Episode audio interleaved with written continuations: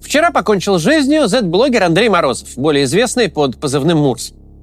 Он воевал против Украины все 10 лет конфликта и оставался одним из э, немногих провоенных спикеров, которые продолжали писать о реальном положении дел на фронте, которые озвучивали то, о чем молчит Коношенков и Соловьев. Убил он себя публично и показательно. Поводом стал скандал вокруг большого поста об Авдеевке в телеграм-канале Морозова. Он прямо заявил, что в пятимесячной битве за руины небольшого городка российская армия потеряла 16 тысяч человек только убитыми. Столько же, сколько за 10 лет афганской войны. Эта цифра мгновенно разнеслась по информационному пространству. А пропагандисты Соловьев Лайв потребовали наказать Мурза, ведь его спич может э, оказать дурное влияние на боеспособность армии. Мол, вдруг потом российские военные откажутся выполнять приказы. Или, не приведи Господь, засомневаются в данных российского Минобороны – в ответ Z-блогер заявил, что пропагандисты могут лично его расстрелять, если докажут, что он лжет. Или он застрелится сам, пусть только военная прокуратура установит, почему людей посылают на убой. Когда ответа не последовало, Мурс написал предсмертный пост, где прямо указал, что Россия – государство, захваченное врагами.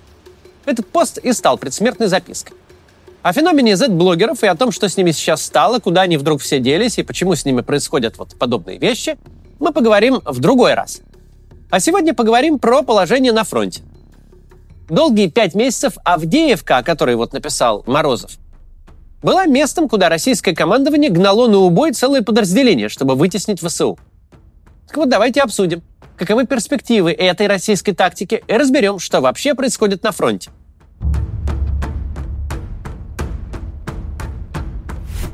Совсем скоро пойдет уже третий год российского вторжения. И несмотря на то, что фронты почти застыли, интенсивность боев не снижается. Стороны вышли на новый этап войны, и сейчас, по оценкам западных медиа, самая опасная для Украины ситуация с начала полномасштабного вторжения. Военные эксперты сходятся во мнении, что в 2024 году Украина сможет при успешном развитии событий только удерживать фронт. Что ввязываться в изнурительные бои, типа того, что месяцами шел за Бахмут, ей крайне нежелательно. Несколько дней назад российская армия взяла Авдеевку. Этот город, в котором некогда жило 30 тысяч человек, долгое время оставался последним пригородом Донецка под контролем Украины. Бои на подступах к нему шли с 2014 года. Саму Авдеевку российская армия штурмовала с самого первого дня вторжения. Но с октября прошлого года началось наступление, похожее на сражение за Бахмут. В результате почти за пять с половиной месяцев российская армия обошла город с трех сторон бесчисленными атаками прогрызая оборону ВСУ. Когда клещи уже готовы были сомкнуться, когда город почти был взят в окружение, подразделения ВСУ покинули Авдеевку.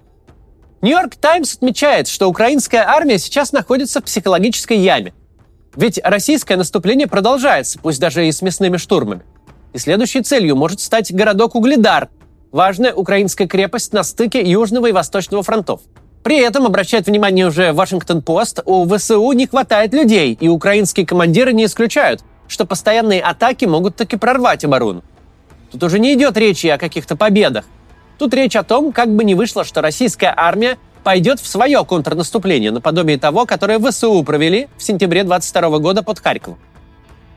Тем временем российские пропагандисты гадают, где еще есть шансы продавить украинскую оборону на юге или на востоке. Украинская страна, в свою очередь, признает, ситуация, если не критическая, то совсем не радостная. Глава украинской разведки Кирилл Буданов подтверждает, что украинская армия нуждается в дополнительной мобилизации, чтобы продолжать воевать. А это очень болезненный вопрос в украинском обществе. Время очередей в военкоматы там давно прошло. Не стоит забывать, что у ВСУ есть большие проблемы и с вооружениями. Не первую неделю международная пресса и эксперты говорят о снарядном голоде – Украинский военный аналитик Николай Белесков говорит о том, что ВСУ, возможно, придется удерживать линию фронта одними лишь ударными дронами. А эта перспектива довольно рискованная, ведь беспилотниками вряд ли можно компенсировать недостаток снарядов. Несмотря на новшества этой войны, вроде FPV-дронов, главным оружием была, есть и, наверное, еще долго будет артиллерия. Именно снаряды поддерживают наступление, разрушают ключевые военные объекты и уничтожают тяжелое вооружение противника.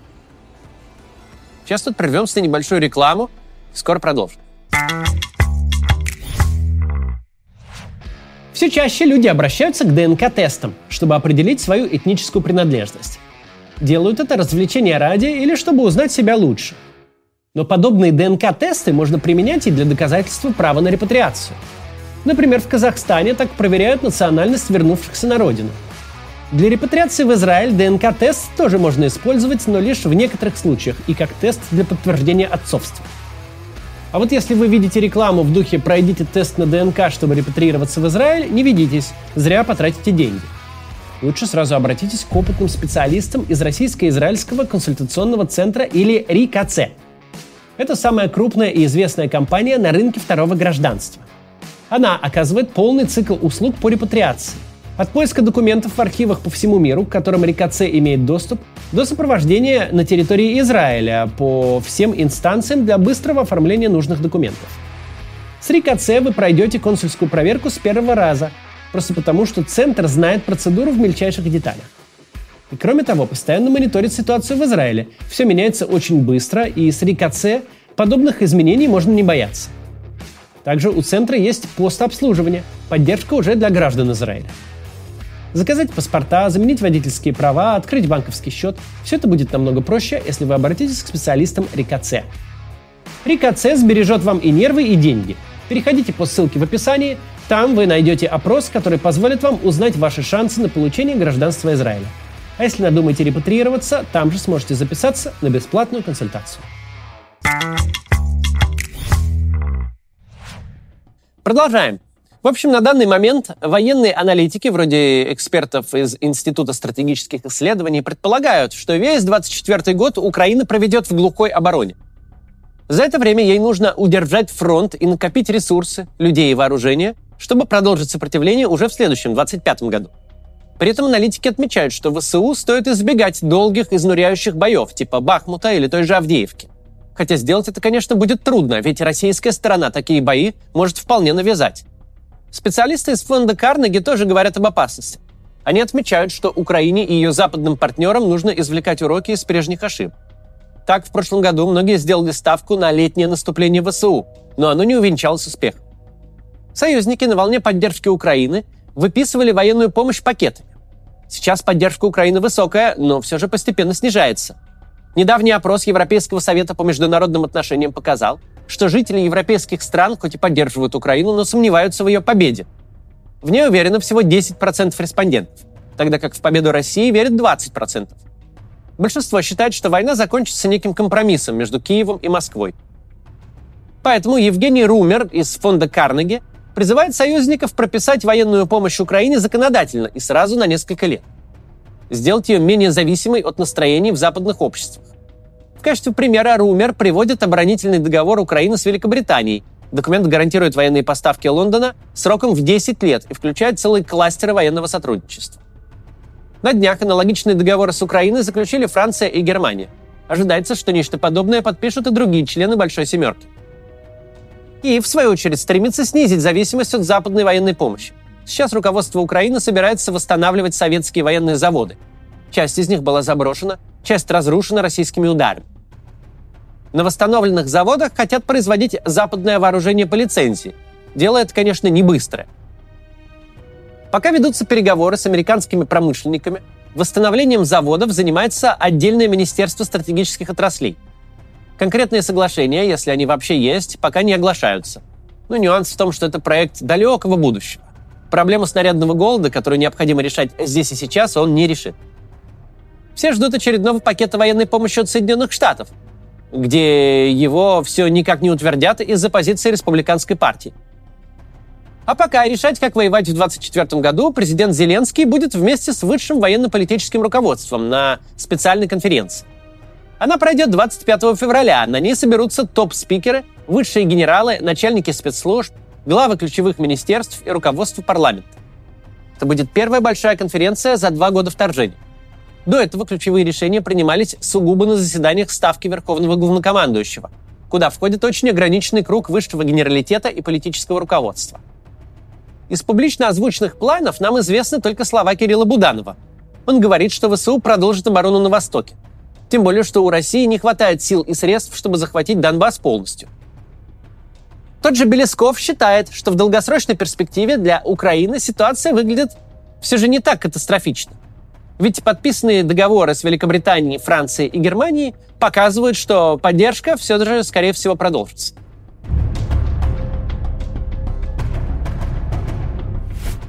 Как же может пойти война в 2024 году? Общая обстановка указывает на то, что в этом году российская армия может пойти в очередное наступление. Ее командование, скорее всего, сделает ставку на поиск слабых мест в обороне ВСУ. Украина, в свою очередь, может действовать асимметрично и перенести противостояние в небо. Причем в небо российское. Если в прошлом году многие аналитики не понимали целей дроновых атак ВСУ, когда беспилотники били по офисам Москва-Сити, то сейчас ситуация проясняется. За это время Украина нарастила производство более тяжелых дронов, и сейчас они уже могут преодолевать эшелоны ПВО с 50 килограммами взрывчатки. Для таких дронов, конечно, находятся крупные цели. Аналитики из Atlantic Council отмечают, что за последнее время ВСУ атаковали нефтепромыслы в Усть-Луге и Туапсе, а также нефтеперерабатывающие заводы в глубине страны. Это явно новый подход, под ударом российские топливно-энергетические мощности. Эксперты обращают внимание, что Россия уже наловчилась устранять последствия ударов по нефтебазам. Но издание Верстка выяснило, что с сентября 2023 года украинские дроны расширили свои возможности и теперь достигают Питера, Нижнего Новгорода и Ярославля. Хотя, как утверждают аналитики Atlantic Council, большинство беспилотников все же сбивает ПВО. Эксперт Сергей Вакуленко из фонда Карнеги прямо говорит, что такие удары не вызовут топливного кризиса в России – Российские МПЗ — это не какие-то цистерны с топливом, которые взлетают на воздух от взрыва.